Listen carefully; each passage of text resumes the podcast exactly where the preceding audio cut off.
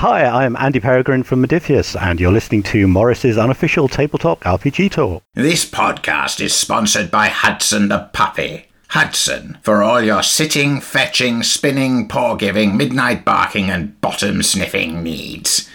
What I want to know is how does a puppy manage to afford to sponsor a podcast? And how does it even know what a podcast is? For that matter, what is a podcast? Uh, ah, never mind. All the tabletop role playing news. We aim to amuse and we aim to enthuse. And Morrus's unofficial tabletop RPG. Hello, hello, hello, and welcome to Morrus's unofficial tabletop RPG talk. I am Russ, aka Morrus, or Morrus, aka Russ. And with me this week is. Peter Coffey from the Southampton Guild of Roleplayers. Russ, it is absolutely fantastic to be here. Hello. Peter.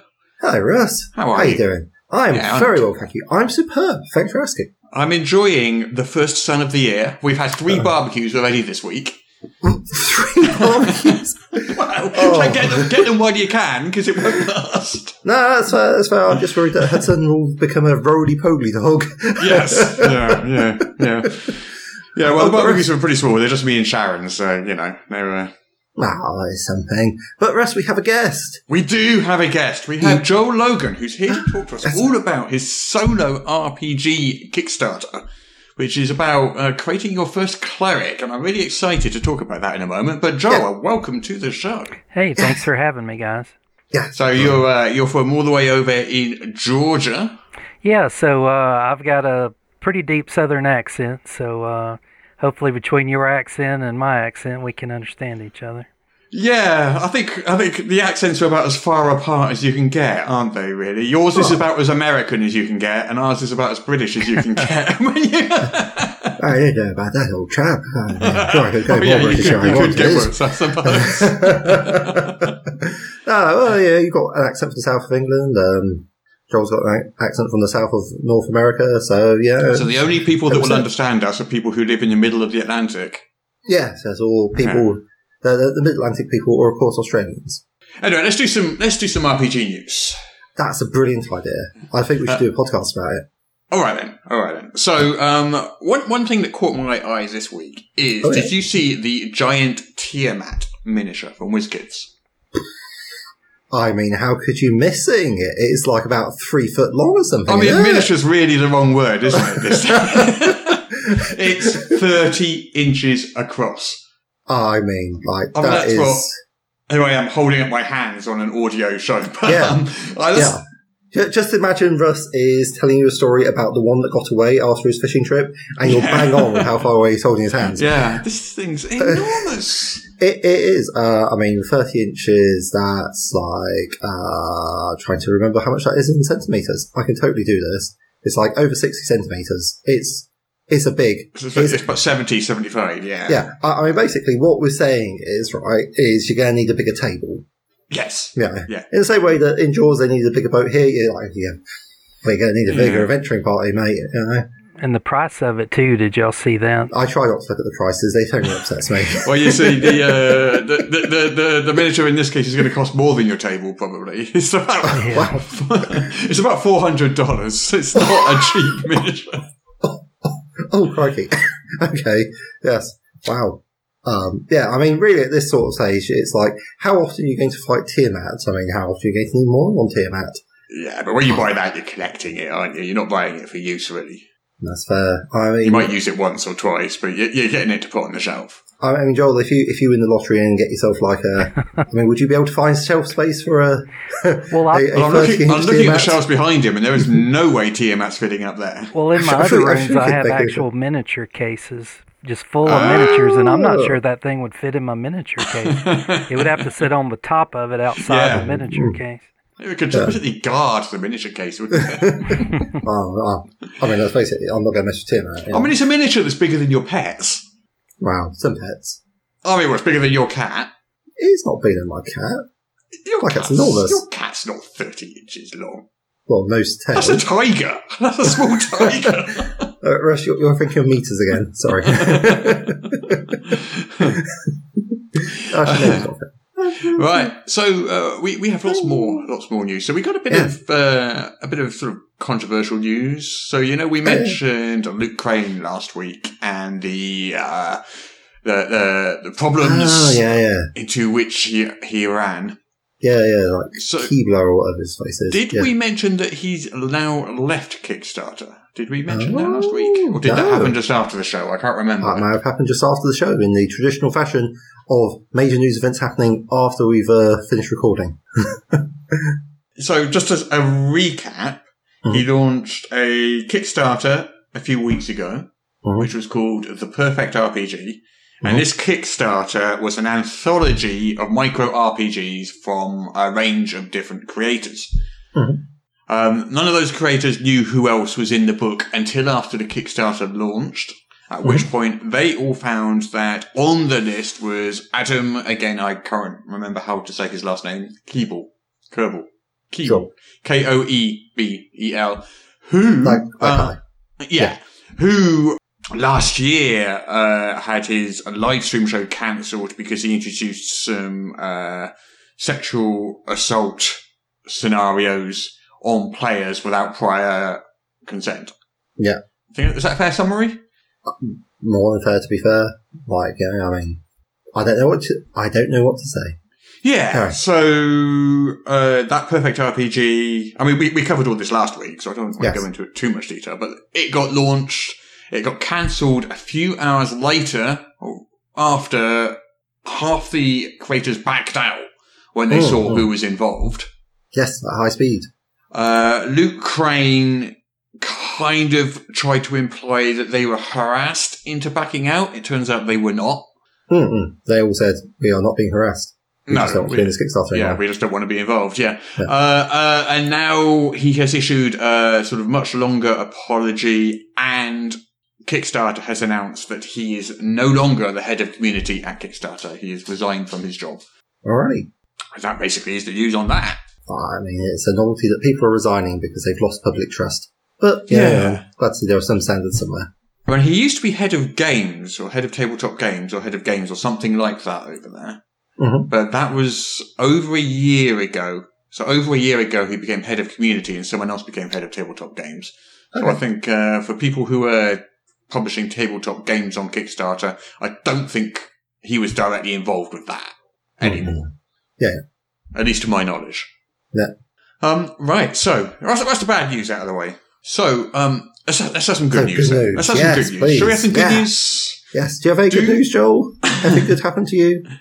Uh, just got back from a, a vacation when my family. Got to go to Universal Studios for a few days. Ooh. oh, I love Universal Studios.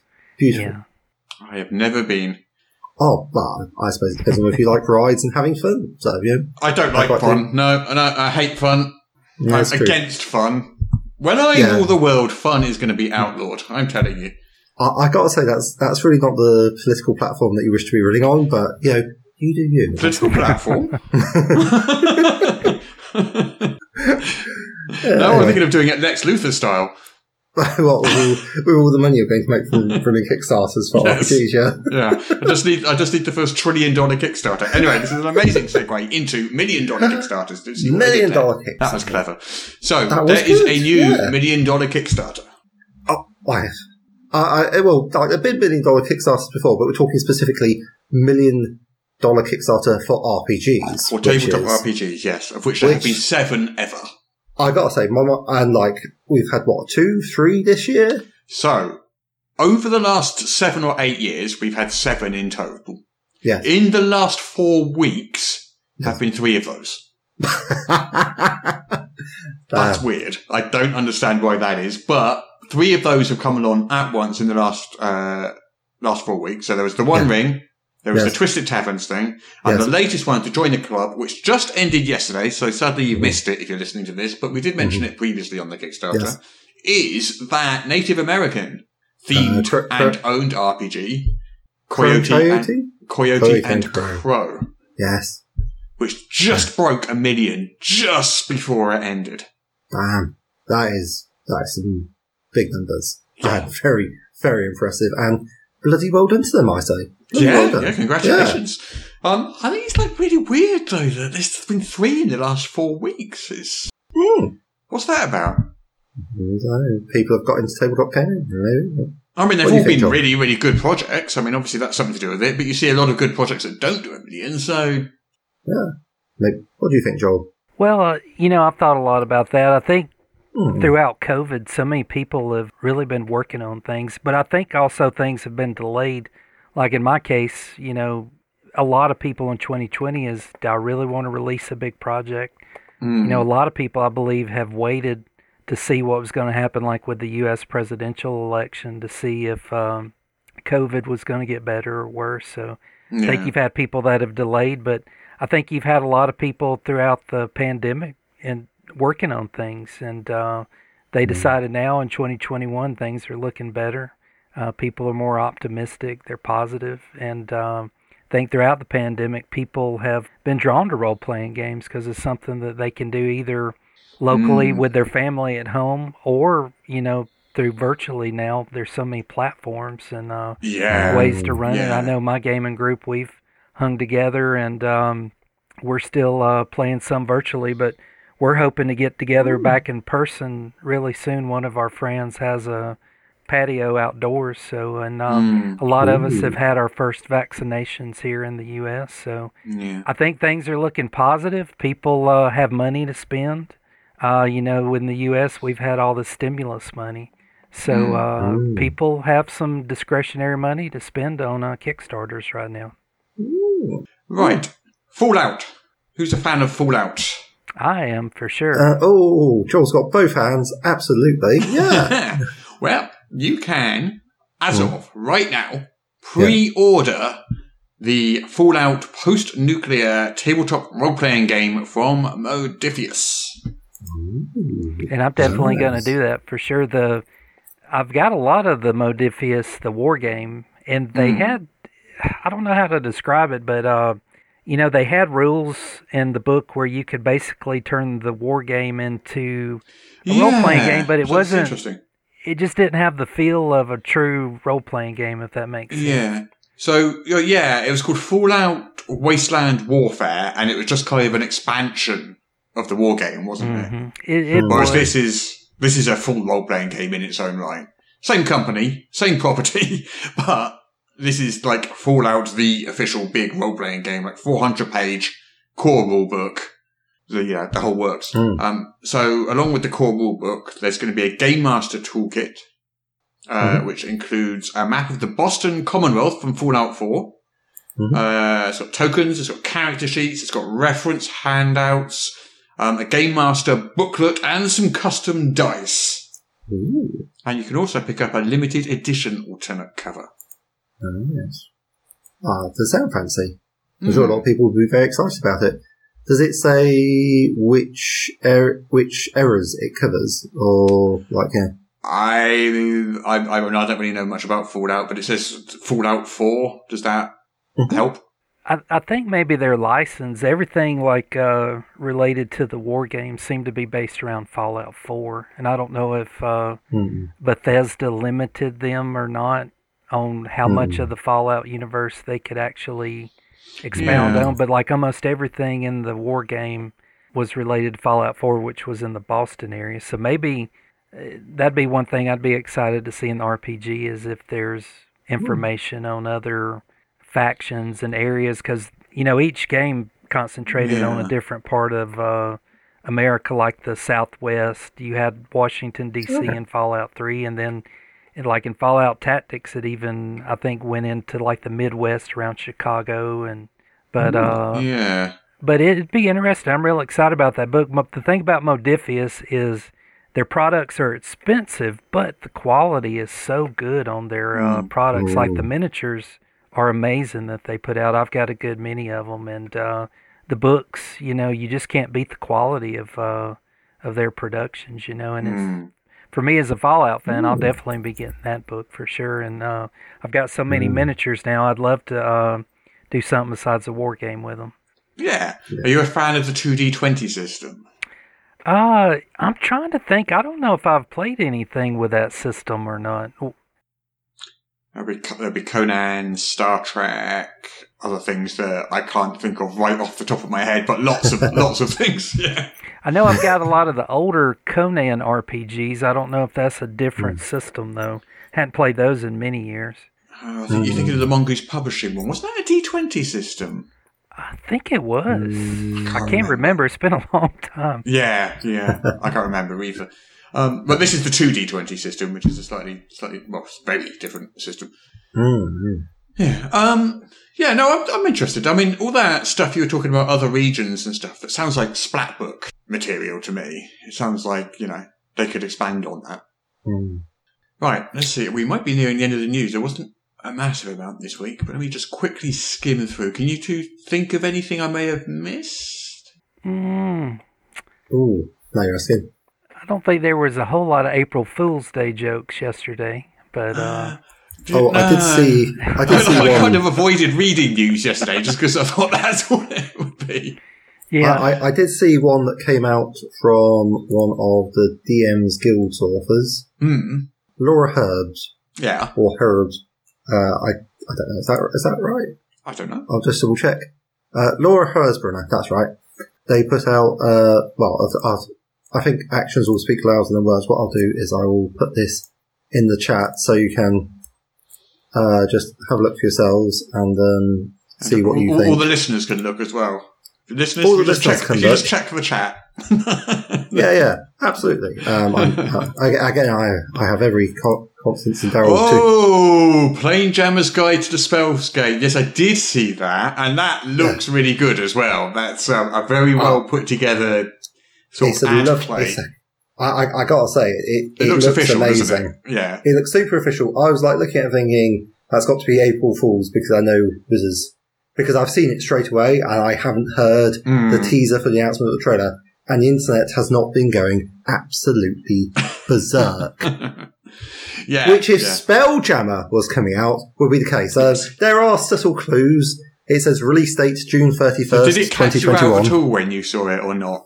Even for a second? Um, I, I, I looked at it, and even though it says plain jammer, I was like, no, it, it's it's an April Fool's.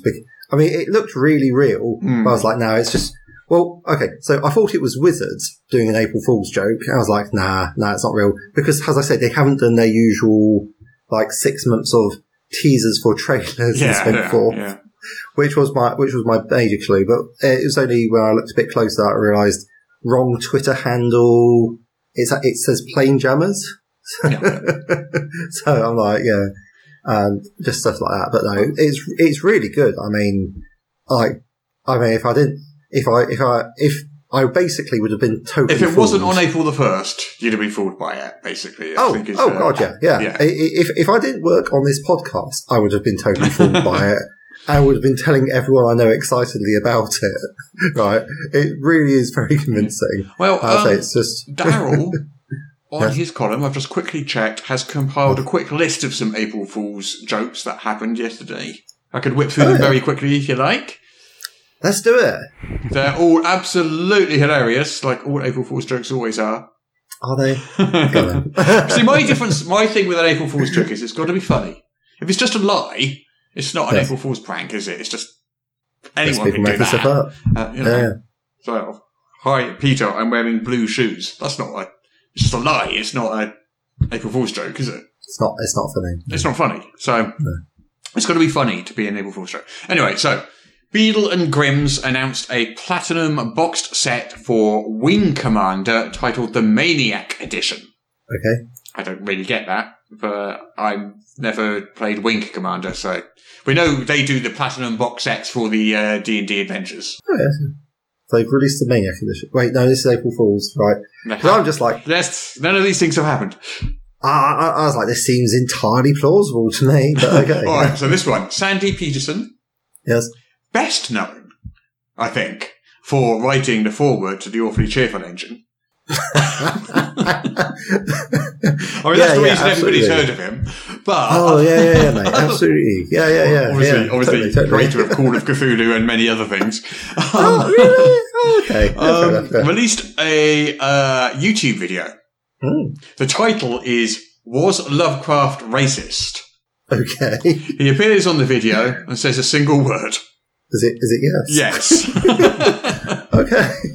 Well, I didn't see that one coming. Goodness.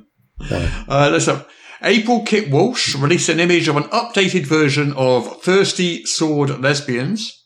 This is called Friendly Sword Pals.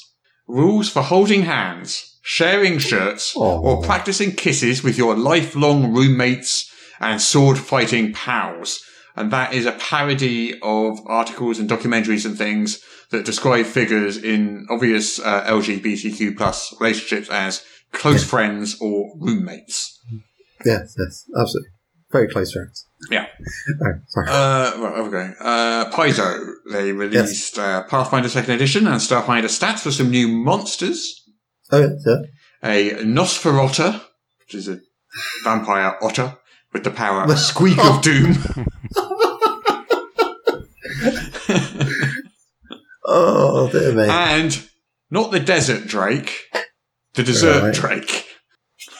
a giant ice cream cone dragon who can release powdered sugar as a cloud attack. Uh, Russ, is it is it too late to make an extra pitch for a dragon for uh, level at five? Quick, I realise right we've got quick. twenty. uh, oh, we've got like twenty dragons already, Mm. but but surely you can make that twenty-one. I mean, like three sevens of dragons. that, that sounds like a lucky number to me. Uh, Steve Jackson. I'll try and say that again. Steve Jackson Games, not Steve? Jackson James. That's an entirely different thing. Steve Jackson Games. Yes. Three words that I can say very easily. Announced Yeah. a new fragrance line. it's called Illuminati New World Odor. That's a good one. That. Oh, I, I don't know if the if the sound of the actual physical pain that that caused me has uh, made it onto the record, but I'd just like to go on record saying that was that was really bad. I see I see Joel's writing this down uh, for use in their later games. it, it's fine. It's, it's okay, right? Just, you, you, you use these jokes to, and uh, inflict pain upon your players because that's what they deserve. Uh, finally, last one. Dwarven Forge. They released a trailer for a new television series. Oh yes. The series is called The Joy of Dwarven Painting. Are you looking forward to that? I guess sure. yeah, uh, there's definitely a certain element of hit or miss. So hey, Yeah. yeah. So I, I, I'm sure there was. I guess they're going to have some uh, happy little dungeons they'll be painting. Oh, and of course, a friend for every little dwarf because every little dwarf needs a friend. I'm sure there was loads more April Fool's stuff out there, but that's just the ones that Daryl very, very conveniently compiled for us. So I was, I was going to release the Level Up Herald a day early. Well, I did in the end, but a day early. And it got to April the 1st, Thursday, and I was going to release it a day early to surprise everybody. And I'd totally forgotten it was April the 1st. And I was about to do it, and then I suddenly realised, hang on. Everyone's just going to assume I'm joking. So I kind of held off, but I couldn't resist, and I did it at the end of the day anyway, and it's out there now. Yes. Uh, it's looking quite nice actually. I quite like the. I, I, I basically like the rejigging Mm. so that you can actually cast spells and not feel that you're losing out on smites. Hmm. I mean, if you want to, you can just keep on smiting and use it using the spells to do so. So, but yeah, you've got the option of smiting a bit less. The spikes are a bit less powerful, but they're still good. And you also get cantrips. And you also get And cantrips. you also get cantrips, yes. Yes. Um, oh, I've got a Kickstarter launching on Tuesday. Oh yes. My last Kickstarter ended last Tuesday, the Tuesday we just had. Right. Fulfilled, four seconds. Oh, Russ. I'm slowing What down, I know. Do? I, I, am know. slowing down. That, that is shocking, mate. Yeah, it's shocking. Like slowing down and fulfilling your Kickstarter I'm in four slowing down. Uh, and the next one launches on Tuesday. The next one is called Here There Be Dragons. I'm listening.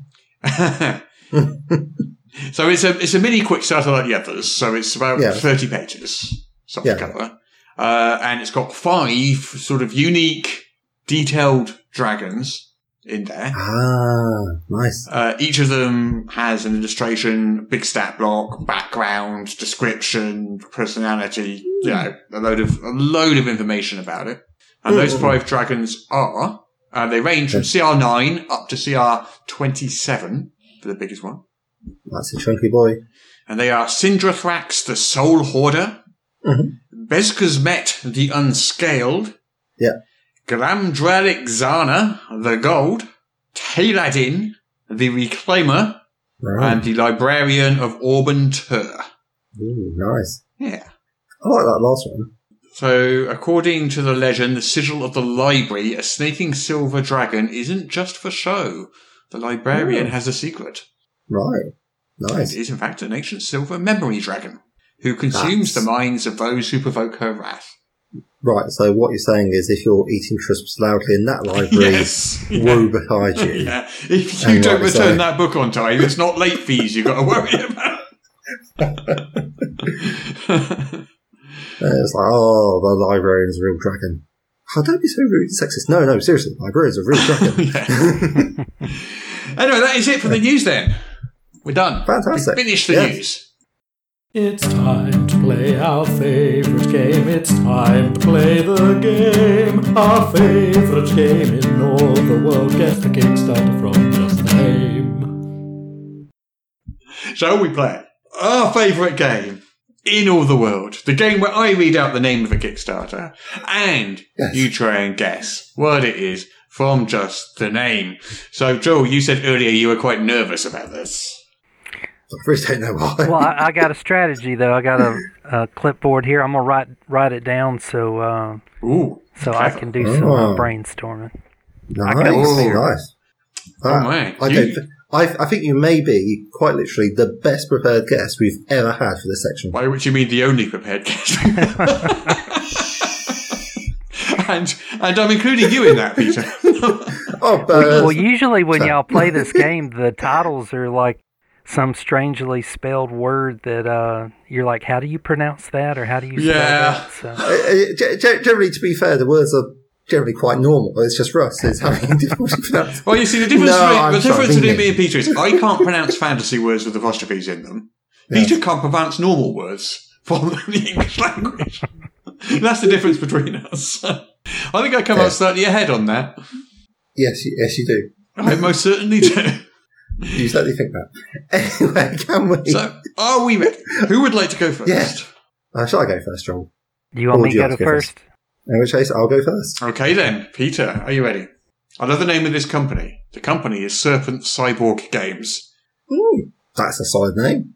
And the name of the Kickstarter is Fly Softly. Ooh. That's a difficult one. Yes, it's a particularly irritating one because I feel that I should know uh, it because it sounds like it's part of a quote. So, um, Fly Softly for me evokes a sort of a cosmic horror, like, vibe to it in a similar sort of fashion to, say, Lovecraftian night haunts or something like that. Some sort of like, uh, flapping wings in the night. Also having maybe that definite eldritch vibe. That's very much what I'm taking away from it. But what does it mean as a game? Fly softly. I think it's uh, it's an original setting, certainly, and I'm hoping for an original system rather than a 5e conversion because I'm hoping very much for a hmm, yeah, sort of Lovecraftian horror, but maybe set in Vic or, or, or Victorian. No, tell you what, uh, let's let's shove Lovecraft off the boat and go like we want more of a Poe, Edgar Allan Poe sort of style thing, Edgar Allan Poe sort of a game Edgar. with that Edgar. sort of yeah that chap. cheat. Um, Hodgie, all right, Edgar. That's how you say it. Right, I can't remember. I promise that's how you Okay, say it. Okay, Edgar, Edgar Allan Poe. I, I've literally never had a conversation about it with someone that didn't involve keyboard. Um, Edgar Allan Poe, who is probably going to be, yeah, so Victorian, spooky, original system.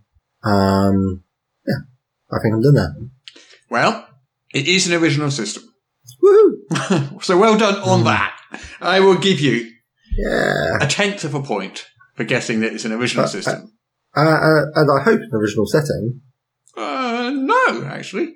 Really? Because the setting Oh, is the uh, Appalachians of West Virginia to the forests of Michoacan, Mexico. Mhm. And I'm sure I've mispronounced that Mexican regions. No. Uh, won't be the won't be first, won't be last. So this is a, a solar punk game about butterfly hybrids sowing the future, one seed at a time. You look flummoxed. right. No, So it no, that makes a lot. That makes a lot more sense because instead of walk softly and like don't leave a trace, it's fly softly because you're sort of okay. So that, that's the environmentalism thing, which I have missed. But uh, So it follows the monarch butterfly people, the sim monarchs, on their yearly migration from the near future West Virginia through to Mexico. It's a story about navigating relationships amongst ghosts, mutants, humans, animals, plants, insects, and the land. I, I mean, when you put it that way, it all just sounds so obvious. I'm embarrassed to have missed it. well, it's, uh, it's it's doing well. It's uh, it's done Yeah. double its goal. It's got twenty Nice. days to go. Um, Yeah. You can pick it up for let's have a look. Twenty dollars for the PDF, nice. or let's have a look. You thirty-five for a community copy, uh, which means you buy a copy and you also donate a copy to somebody who is facing financial difficulty. ah, okay, yeah. And then hundred dollars gets you a PDF and mega support for this small team to create. So it's just a PDF still, but you're being generous. Yeah, Yeah. like giving some love to a team which is making a game that very few people. Yeah, it's Will niche. yeah, it's doing it's doing Yeah. okay though. It's doing well. It's super niche, but I, I, I- like it. I don't know if I would play it myself, but I, I appreciate its beauty, Hmm. sort of thing. Like, yeah, it's, it's it's good to know that if I want to play a butterfly uh, messing around in America doing environmental things, then I'm pretty much sorted. Hmm. Oh, nice. Right then. Right, there you go, Joel. So one That's tenth our of a score, point, one point. beat. Yes, One tenth of a point. There we go. A new low. you can do it. You can do it. While staying, I'm staying positive in the strictest numerical Ted, sense. are you ready, Joel? I think so. I'm, you I'm nervous after that one. That was a hard one. That was a hard. So this one is from Golden Goblin Press, and it's called Terror of October Nomicon. All right, October. I'm writing this down. Nomicon. Nomicon. Okay. All right. So it's definitely, definitely horror related. I'm gonna go with that. hmm And um, let's see here. It may be like um, similar to like a Kids on Bikes RPG, if y'all have ever heard of that. Um, it's about uh, a group of kids and kind of thrust, kind of like a Stranger Things type deal. And uh, they're thrust into, I'm going to say it's an adventure, uh, even though it's kind of a setting too, but it's an adventure kind of similar to a Kids on Bikes RPG. And everything builds up to Halloween. Halloween is going to be like the pinnacle of the adventure. Something bad happens on Halloween. There's some type of uh, book. I guess that's the October Nomicon. I, either that or it's a big convention. I don't know. well, that, I would not go to that convention. So, so I'm gonna stick with it's these. Uh, it's kind of like a Stranger Things type deal, and everything leads up to something happening on Halloween. There's some kind of bad guy, adversary person that has some type of uh, book called the October Nomicon, and they have to fight, outwit them to get it back and save their community and save the world. How's that sound? so, I love your idea of this being a convention. October Nomicon. It's a, a convention. It's not. But someone has to start that convention now. And it's got to be in October, obviously. But uh, what this is, is a Call of Cthulhu anthology of six adventures. Each one features an original monster taken from the October Nomicon. Is that a thing? The October Nomicon? I've not heard of it. No. No, I don't know. Well, where it is now. Yeah, they've, they've just made it up for us. It's called the October one. Okay. Um, Uh, four of them are set in the 1920s. Mhm. One is for Cthulhu Invictus, and the other is built for the Down Darker Trails setting. oh, okay. Uh, Down Darker Trails is like Cthulhu but Cowboys, as I recall. Okay. So I believe you. sounds good. Yes, it was. Uh, it was in. I think it was an ENnie nomination around about 2017. Right. Okay. Um, I just quite liked it. Yeah. Um, yeah. Well, let me let me quickly sort of Cthulhu Invictus' is Ancient Rome. Mhm. That sounds fun. Cthulhu in Ancient Rome. Wow. Uh, down Dark Trails, yeah, the Old West, yeah. Um, the adventure is called A Lowdown Dirty Owl Hoot by William Adcock, Ooh, set in the Colorado Territory. right. So, um, yeah, so Joel, you didn't get anything right there, but I like your idea of the, uh, convention so much, I'm going to give you a point for that. Just because you made me laugh. So, you are currently winning one point to one tenth of a point. It can all change, That's it. and it almost certainly will. Okay, Peter, are you ready for your next one? I was born ready. Hit me. Okay. The next one is called, okay, Fatum. F-A-T-U-M. Mhm. Um, it's one of those ones where it's got a bit after that which basically says exactly what it is. So I, I can't, I can't read that bit out. So unfortunately you only get the one word. But since it's so hard to get something like that from one word, I will give you a point multiplier of a thousand if you get it. Which you won't. But if you do, I'll give you a point multiplier of a thousand. So, Fatum.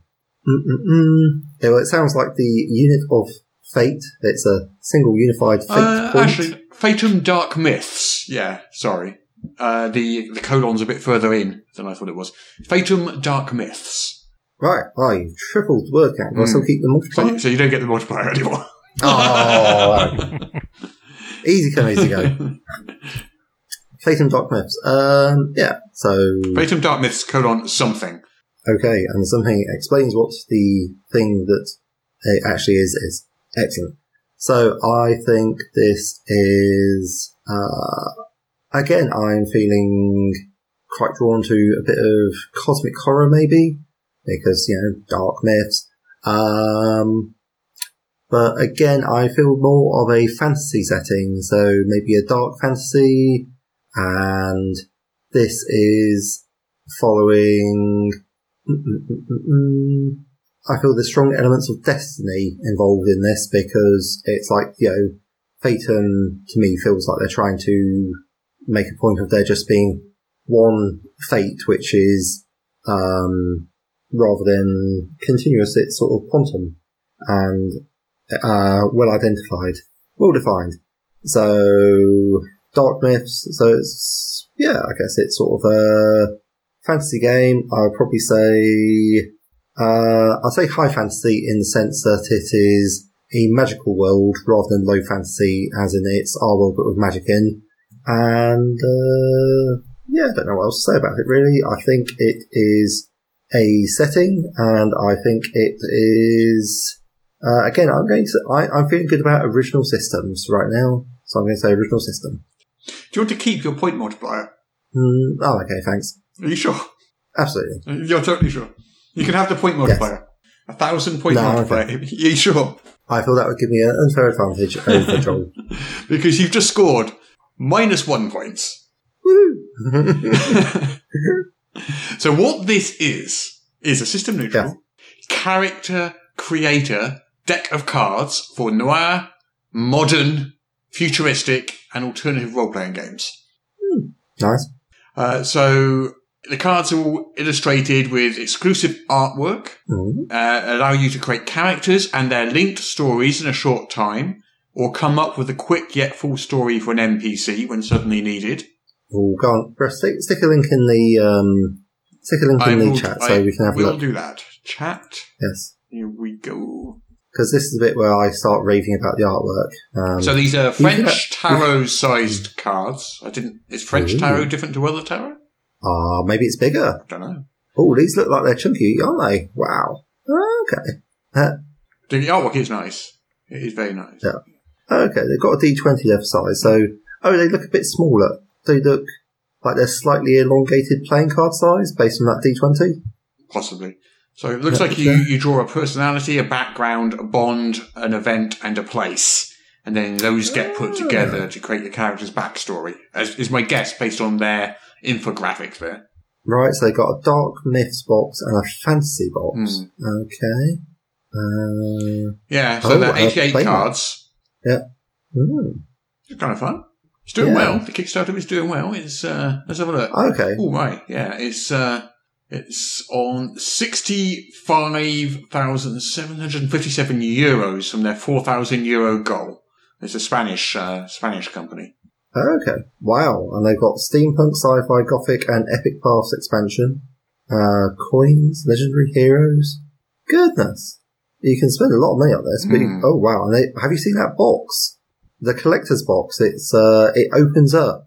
It's like an incredibly Yeah. fancy jewelry case in that the top section opens up horizontally, allowing you access to the compartments below. Mm, Ah. yeah, that's nice. How much is that Wow. going to set you back, though, the whole collector's box? I mean, I'm looking at, 70, it looks like.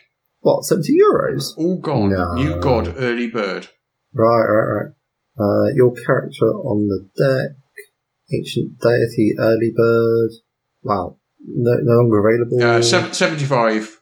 75 for the non early bird one, Hmm. Yeah, which is about sixty-four quid. It says. I. I mean, yeah, well, that's what that's what Kickstarter says. There's no reason to lie to me. and what is this for? Random character story creation. Hmm. So it's like just a way to spark creativity to make your own characters. right, so That's that's amazing. Yeah, Your- well, well done. to your score currently is, I believe, minus nine tenths of a point. You can say point nine. It's a shame you didn't take the multiplier there. Oh, was that a trap? who, who predicted that? Peter didn't see that coming. No, why, why, why, why do I think you were just no good when, when you smile that way? I don't know. Maybe it's just an uncanny instinct. Anyway, Joel, Joel, your second one. You, can do this. I'll you are right. on, I believe, one point Yeah. to Peter's minus nine tenths of a point. Everything to play for. Everything to play for. Are you ready, Joel, for this last one? I'm, I'm gonna have to be ready. I, I can't. So this one is called Possible Worlds. Ooh, Possible worlds. Well, that's a hard one. Love it. All right, so I'm I'm definitely sure that it's a setting. Okay, it's um, mm, I don't think it's fifth edition though. Uh, I don't think so. I think it is probably system neutral maybe, and um, it is a source book for. I'm thinking this out. Um, I I think it's sci-fi kind of. Um, uh, like world exploring type things. You're going out finding alien worlds would be my bet, and um, there's some type of system maybe for randomly generating uh, these alien worlds, uh, whether or not they have ruins, what kind of environments they are, uh, if there's alien civilizations. But uh, that's that's what I'm gonna stick with right there. That it is system neutral. It's a source book for randomly generating uh, alien worlds. Hmm. So I think that would be a, you know, that's probably what I would have guessed as well, given that title. it's not, it's not a bad guess, but it's not right. And this is one of those ones where it's got a colon and then something after it would tell you exactly what it is. So what this is, is six micro RPGs Oh, as a subscription Ah, box ah, over a period of six months. oh, interesting. So uh, each of them is like 25 pages, and uh, you either get them as a PDF each month, or you can get these pocket-sized, wire-bound little books as well, which actually look quite cool. I'm actually I'm, I'm tempted by this one, and uh, yeah. So basically, six of them, one a month. Um, there's one called Dating.sim, one called Grandpa's Farm, one called Hounds, Scene Thieves, Single Unique Power, and Wishless are the uh, other six games. Uh, for five dollars, you can get one game. For twenty-five, you get all five, all six as uh, PDFs. Or for fifty, you get all of them as sort of wire-bound notebooks. Interesting. So, A, I think that's pretty cool. B, Joel, unfortunately, you do get no points for that. However, you still have one, because you still have one point to Peter's minus nine tenths. I, I, I try and tell people this is a game where you have to stay positive to win, and they just think I'm talking about a mental attitude, whereas actually I'm just talking about point scores. so, Joel, congratulations. Have you Yes, got room well, on your shelves there for the trophy, which is a smug sense of self-satisfaction? I don't know, Yes, I man. I, might have to get rid of some of my D and D books. you could put it in your Well, display fair. cabinet, perhaps. Yeah, with that uh, Tiamat. With that that's, Tiamat, uh, yeah. $400. Hit him out to Scarlet. Guarded by the TM. Yeah, ju- ju- just to be clear, we're not going to give you a four hundred dollar tin. Good effort, though. I like it.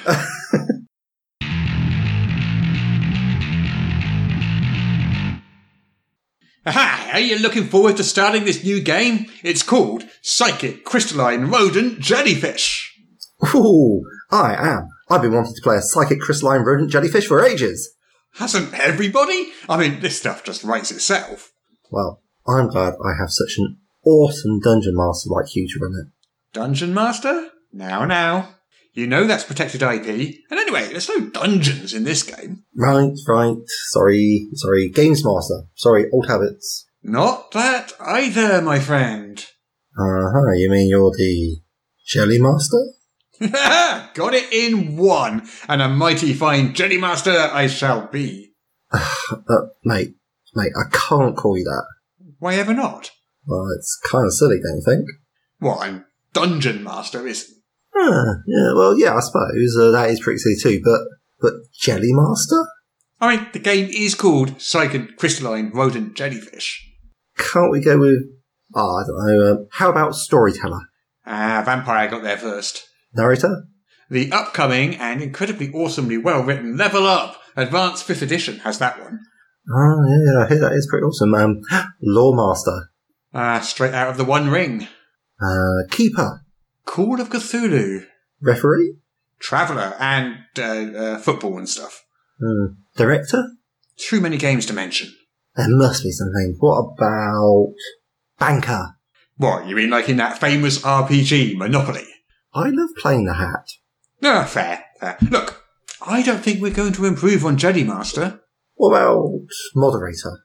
What, Jelly Moderator? I was thinking more game moderator, Oh, damn it. I like Jelly Moderator. supervisor, producer, judge, administrator, controller. I know. The computer. All taken. Look, you're just going to have to get used to Jelly Master. Why don't you give it a try? Fine. Jelly Master. Jelly Master. Jelly Master. Jelly Master. Jelly Master. Master Jelly. Lord of all things gelatinous. Grande of preserves. Governor of marmalades and sovereign of jam. Baron of confiture. Ruler of curds. Emperor of clots, coagulates, gels and chutney. There. Are you happy? I think you're taking it a little far there, mate. Could be worse. Worse? Worse how? Could have brought it out the Marmite.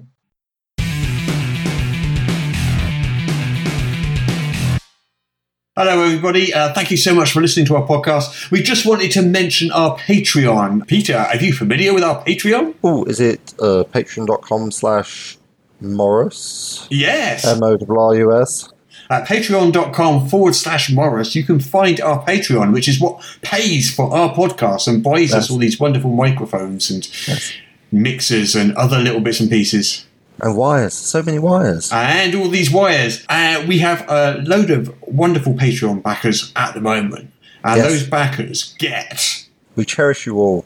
Yes, we do cherish them very much. And those backers get bonus content every single week, just as a thank you for uh, for backing our Patreon. And because they're so awesome and so quick off the mark, they also get to like talk to us in our Discord channel, which is pretty good.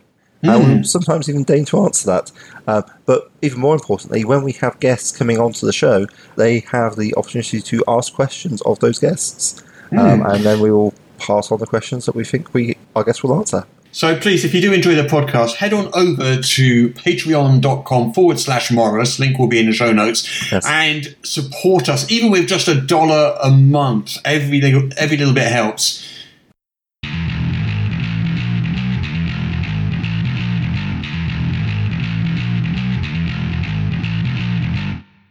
Anyway, we have a Kickstarter to talk about, and the Kickstarter We do have a Kickstarter. is called Hope Not Lost. Yes. and it's uh, it's by it's by Joel Yes. and uh, his uh, his company, A Hole in the Ground, which is quite a cool name for a company, I think. Yeah. so tell us, tell us, Joel, tell us uh, what is Hope Not Lost? Yes. Yeah, so uh, Hope Not Lost, following up on an adventure uh, did back in 2015. Uh, so 2015 is when we got started, and uh, we've come a long way since then. But um, 2015, I was inspired by hearing a lot of stories of how Gary Gygax used to run like Castle Greyhawk for his kids and some of his family members and friends. And uh, back then, I'd been helping with a few other projects, but I decided, hey, you know, I'd like to publish some adventures of my own. And uh, so what I did back then was a title called A Brother Lost. And it the idea is a solo origin adventure. It when I say solo, it still requires a dungeon master, but in that I did that Yes, this is for 5e, just to, just to clarify. Yeah, for it's 5e. D&D 5th edition. Yes. And uh, and in that that adventure, you're basically uh, it gives you an origin story to start out with, but it's designed for one player, and uh, for that one, it was the fighter class. Uh, the concept there is your brother goes missing in a local barrow, and uh, you have to go looking for him. Uh, your father's gone off to war. You're on a little farm, but your brother and his little friend have gone missing. And that's the premise of that. And it leads you up, gives you a story, uh, gives you a, a dungeon crawl there, as well as a chance to develop some things for your character and your background. And uh, got a real a lot of good positive reviews on that adventure, and uh, that's really what's kept me going. And uh, I've shared with other people, I'd rather have that than all the money in the world. But I really enjoy hearing about people running. Oh, I'd rather have all the money in the world. But Well, You mercenary. but I, I mean, all, I mean, literally all the money in the world. That's a lot of money. I won't be happy until I have it all. Yeah, but then when you got all the money, you won't be happy anymore because you won't have anything to. But I know some people say they'd like to try it, but uh, but yeah, I got a lot of good uh reviews from like parents running the adventure for their children. Yeah. Some Mm. uncles running for niece and nephews, and and I didn't Yeah. design it necessarily for children, but I got a lot of um, positive reviews from people running that for people who had never played D and D before, and uh, it was a good good intro adventure for people to play. But I also heard from a lot of veterans too that enjoyed running it as well. So uh, fast forward, we've did a lot of projects since then. I was originally going to uh, do Hope Not Lost about three years ago, but I had a licensing opportunity come forward for Legacy of the Ancients, uh, which was a popular CRPG from back in 1989. Uh, so I kind of put Hope Not Lost on the back burner to do that Kickstarter, and I finished that project up. And um, so now Hope Not Lost, I've been in development on for about three years now. And I'm one of these people. I believe you don't start another Kickstarter till you've finished everything. hmm I hate people that do that. They'll they'll try to start Kickstarters when they're not through with what they did before and they didn't fulfill their promises. Ones I remember uh, the Robotech RPG Tactics Kickstarter. I got burned on that one pretty bad. Got something out of it, and I, I did a few Kickstarters that the people basically just ran off with the money. Uh, Yeah, I mean that's why my Kickstarters don't have stretch goals because I had that exact. I know that I want to get on with another Kickstarter, but I'm not going to do that if I still have outstanding things from previous ones.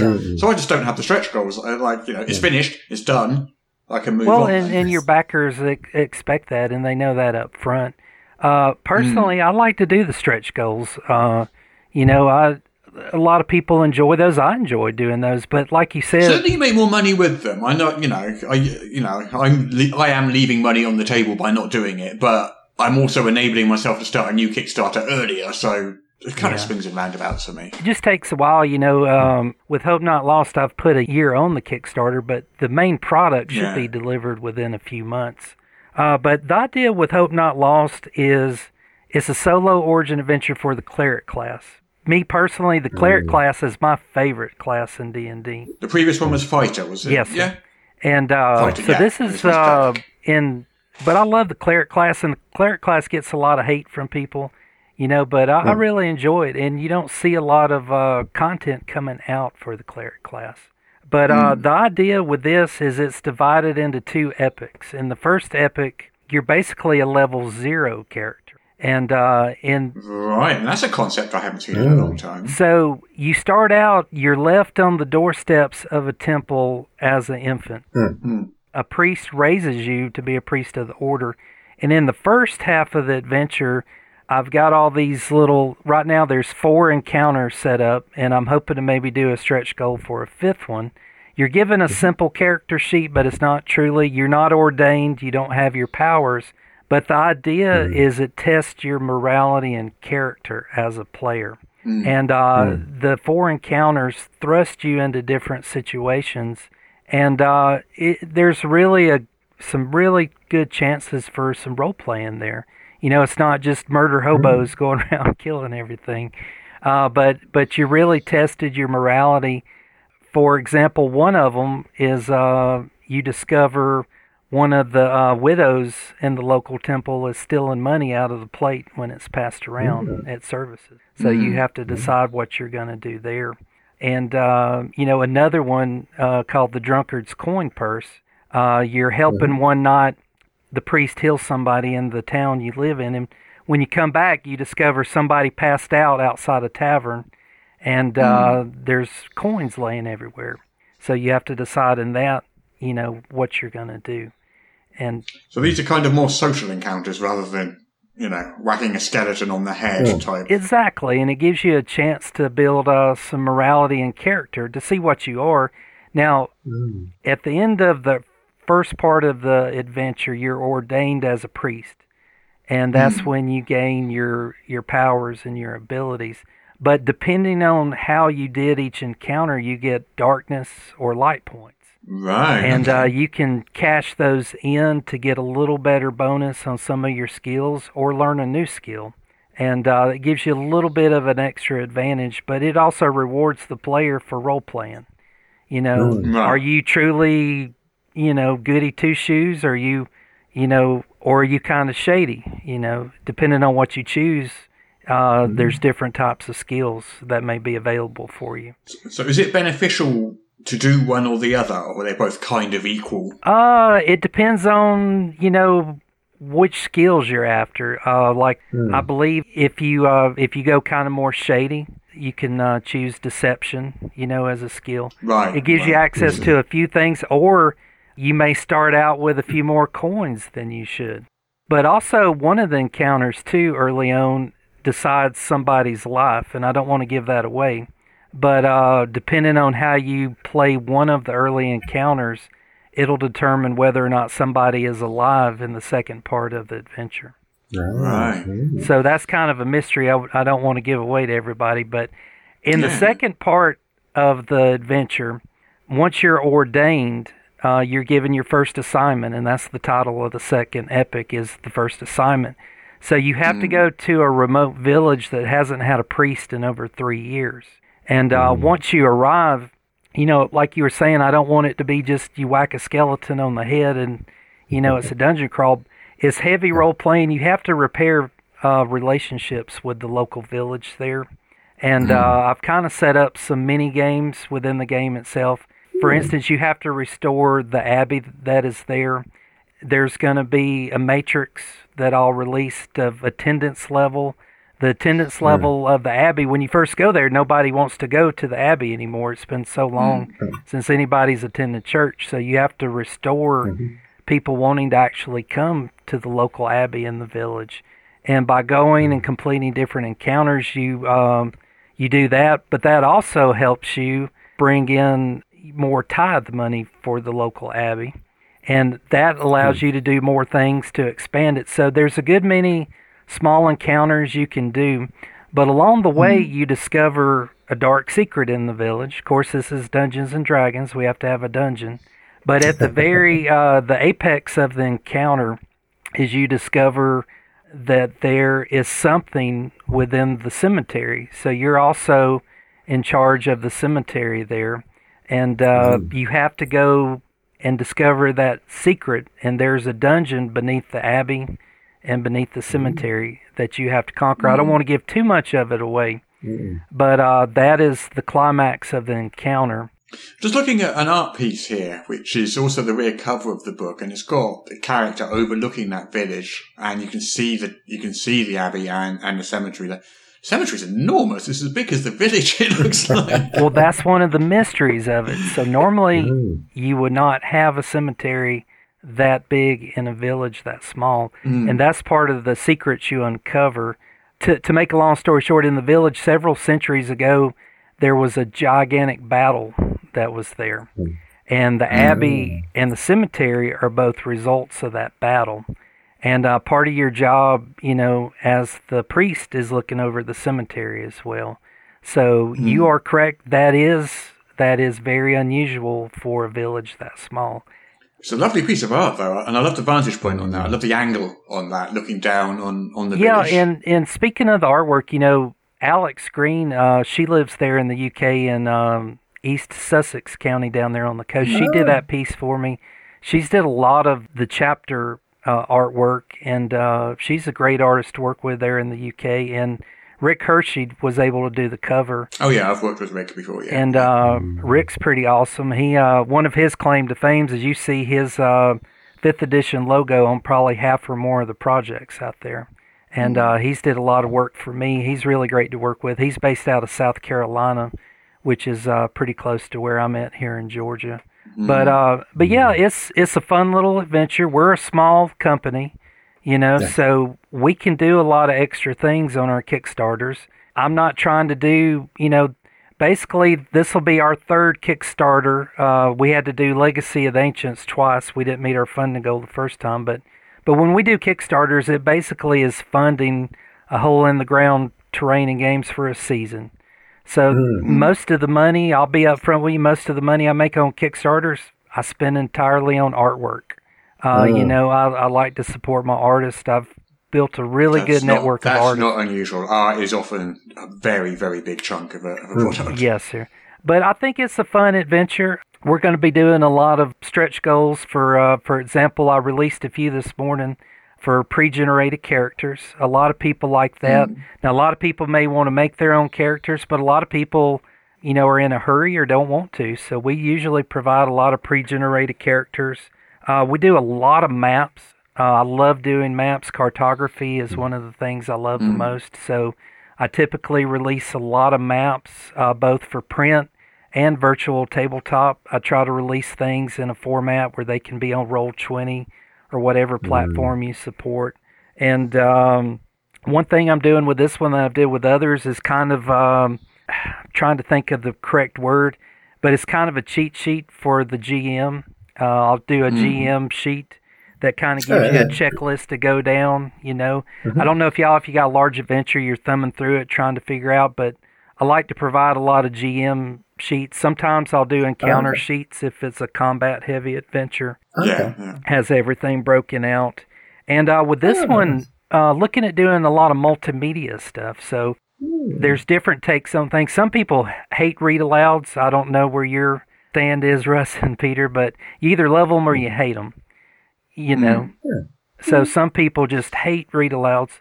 But we typically, What you mean? You mean, you mean like boxed text? Yes, sir, boxed Read aloud text. Oh yeah, Yeah. Uh, yeah. I I, I. I I, mm. I recognise their usefulness. I don't like doing it because I feel like people switch off when I'm just reading out text to them rather than mm. just talking to them naturally.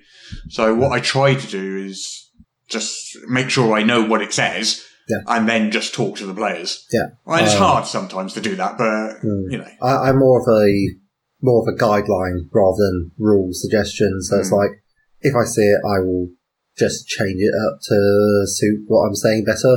But it's nice to make sure that you're not missing anything that you're supposed to be revealing. It's just sometimes to read aloud can actually include information that the players can't see. I noticed that with some older adventurers. You've got like dark vision, and actually you've got the read aloud text refers about things they cannot physically see from the end of the room that they come in. So that can be a bit of a trip up. Or, or they've got the dragon right at the end of the read aloud text. it's like the first thing and only thing you would notice. It's just mentioned, oh, and there's a dragon. Yeah, I'm not. I'm not going to be paying too much attention to whether the col- columns are Corinthian or Um, yeah. Doric or Corinthian. I don't know where I'm getting Corinthian from. I blame Russ. Um, but yeah, Oh, yeah, it's that's like the dragon. completely. The dragon. The dragon will occupy my visual media. Like Yeah. dragon. I hope. so yeah, So I was, I was looking at this, and it says that the adventure begins with the player's birth, when hmm. you- and there's a picture of a baby there, and when you're hmm. left up the steps of a temple. So it's like, does it work? Does it work through the character's childhood? It does. So that's one of the cool things about, and that's why the first epic is called the early years. And uh, with some of the multimedia Yeah. things we're looking at, I'm looking at doing for each encounter a small video and MP3 narration. That's why we were talking about read aloud. Some people love them or hate them, and Right. because right. sometimes you know with read alouds, people will basically try to write a novel uh, within an RPG, and it's real. That's really not the point. But I wanted to have some there. Uh, but I am working on um, for a stretch goal uh, set of MP3 files for each of those, and work that into a small video with the artwork. And all this is optional. If uh, the dungeon master doesn't want to use these, he doesn't have to. But for a lot of younger players, you know, and now that we're moving a lot more into um, virtual playing, I think uh, there'll be a lot of value in these files. So that's one thing I'm working toward is um, for each little encounter, a really short video and some audio narration. And as the dungeon master or game master, you don't have to read that. You can just click on play if it's something you've read ahead of time and you feel like it doesn't reveal too much. So I can remember back some second edition, uh, back when CD-ROMs and things first come out, you'd see a lot of uh, multimedia things come out. So I thought that would be something really neat that I could put in the extras uh, on the Kickstarter. Uh, but yeah, I hope to do that. I think I think for online play and virtual tabletops, anything that helps with immersion is definitely useful. So if you've got if you've got MP3 tracks or, or small videos and stuff, I think that really suits that format really well because people are sitting there looking at their screen anyway, aren't they? So it's right. yeah, and and I know even when I've run games in person or play in person, I typically I have in my gaming room outside of room I'm in now. I've got a like about a 30 inch uh, TV on a, a stand that rolls around, and I'll typically have my laptop there, and I like to pull up a lot of digital things from whatever adventure, you know, the pictures, high you know so uh, yeah. that's pretty inexpensive things to do but a lot of people are moving toward Hmm. a lot of digital aids in their games so i'm hoping to have a lot of that with this adventure and any of the stretch goals uh, that we're doing and um, but yeah i think that sums up the adventure pretty good the first part is the early years it goes from birth to ordination then once you're ordained So it's basically a life path system in, in kind of adventure format. yes sir Is that is that a Yeah, fair? I think that'd be that'd be fair to say. Um, you know, what a, one of my goals with this and with the Brother Lost is to give somebody, you know, instead of just a made up background, a background that they actually, in a sense, lived through, which was through the. You know, uh, we talk about um zero session games or something like that. You could almost say Yeah. this is a zero session game, but yeah, yeah. it gives them because they actually played through their background you know they're more tied to that character and the hope Yeah. is with the brother lost and hope not lost that once they've completed that and move on to other adventures uh, they've got a closer tie and bond to that character because they've been immersed in it longer and uh, Mm. it's it's really um, you know more immersion for them So what does a, a, a level zero character look like? Oh. Like on, on the character sheet? What what I mean, obviously it hasn't got any class abilities or anything like that. So what what, what is there at, at zero level? really and truly, it is to get somebody a character sheet. It has the stats of a commoner, a 5e commoner on there, and mm-hmm. basically any possessions. But for somebody that's never played Dungeons and Dragons, a, a level zero character sheet is basically to get them used to the idea that there is a character sheet. Uh, Yeah. At that point, their stats would be just a commoner until they're ordained, and uh, you know that's that is going to be the first level is you know the culmination of their training, their ability. Uh, but yeah, the level zero character sheet is basically a commoner stats, but it's more about a placeholder, for lack of a better word, to let them know, hey, this is still a role playing game. And Because you know, in those encounters, they may want to make some rolls. They may want to try to Yeah. figure some things out. So when they reach level one at the end of the adventure and they become ordained and they become a cleric or they become a fighter or whatever, do they then just proceed, pull out the player's handbook and make up a regular character then, or or is there some other transition? Well, there's two paths. In um, in a Brother Lost, we didn't do the level zero character sheet. You just started at first level. So Yeah. the level zero thing is is new for um, Hope Not Lost. But yeah, there's two options there uh, with the pre-generated character sheet. If if they want to look look over those sheets, they can choose that, and then they can add in their light and darkness points to get a little bit of a bonus and, and heads up. Or if you know part of uh, role playing is the fun of it is making your character, and we don't want to take that away from anybody. Mm. So if they want to do that, they they can use D and D Beyond, the Player's Handbook, uh, whatever they would like to do. We don't want to take that option away. But for a lot of mm. people that don't have a lot of time in, in the world we live in now, they may want to go with a pre-generated sheet character sheet. But we don't want to take that away from anybody. But but mm. yeah, so once you hit first level, you can take the the pre-generated character sheet. Uh, one of the goals is we're also work looking at um, some artwork for uh, there, or they can have their own artwork. But tried with Rick Hershey. Uh, I've got a female and a male version of uh, the character. Now I can't do the whole book, you know, in both genders, but but I have tried to for the character sheet at least to have a male and a female character uh, artwork there. So I, I really like the basic idea of starting. I, and I, I have done in the past as well. Always liked the idea of starting at level zero and working your way towards a class. I seem to remember was this like second edition or something? And TSR did a version of this, and you didn't even know what class you were going to end up being, and that depended on what you did throughout the level zero. Or I might be only half remembering something or misremembering something, but you know, there's, there's, there's something like that at the back of my head that I seem to Yeah. recall. Well, the early encounters, you know, as a child, they're all geared mainly toward uh, the priest that's raising you as their child and encounters related to that. So the early years encounters, they kind of keep you on the path to being a cleric. And uh, Yeah. it helps instill some morality and character uh, values uh, with that player.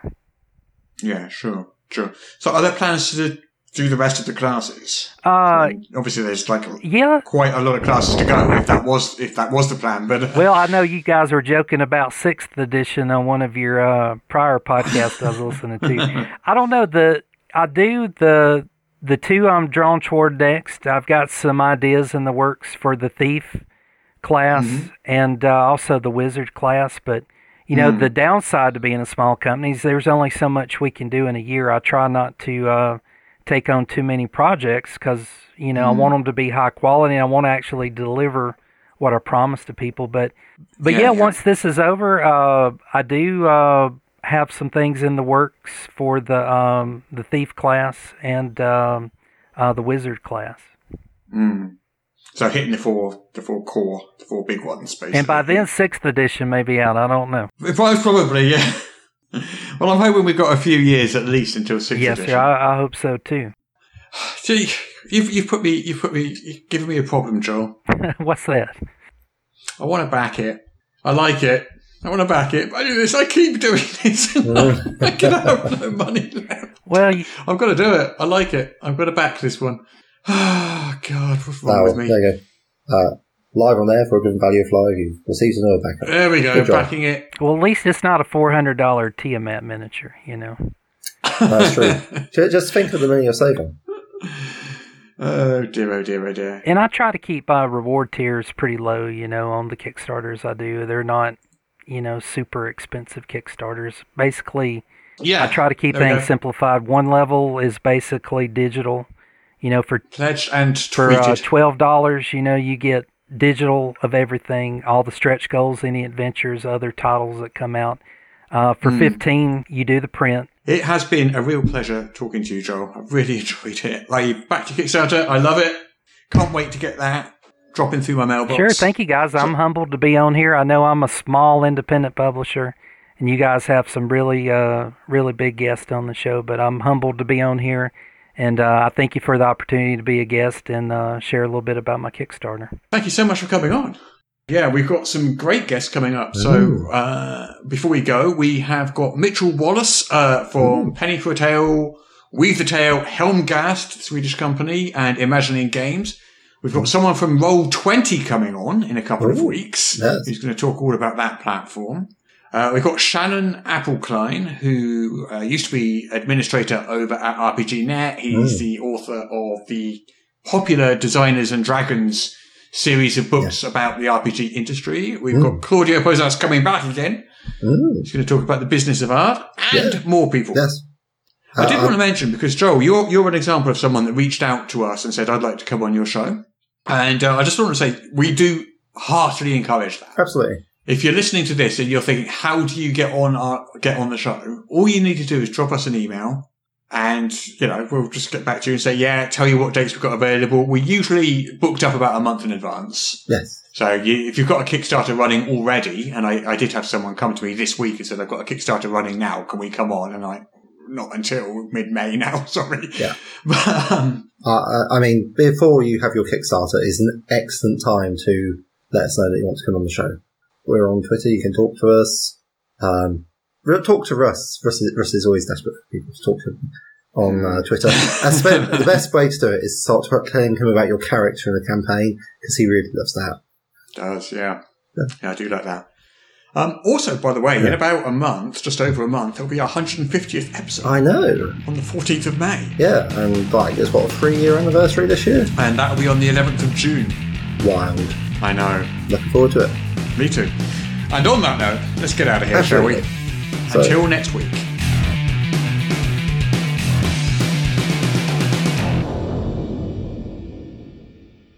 Apparently, I now have to read this to you. This is the official podcast of Morrus's unofficial tabletop RPG news, which you can find at enworld.org. You can find show notes at morrus.podbean.com or wherever you found the podcast. If you feel like they deserve it, you can support the show on Patreon.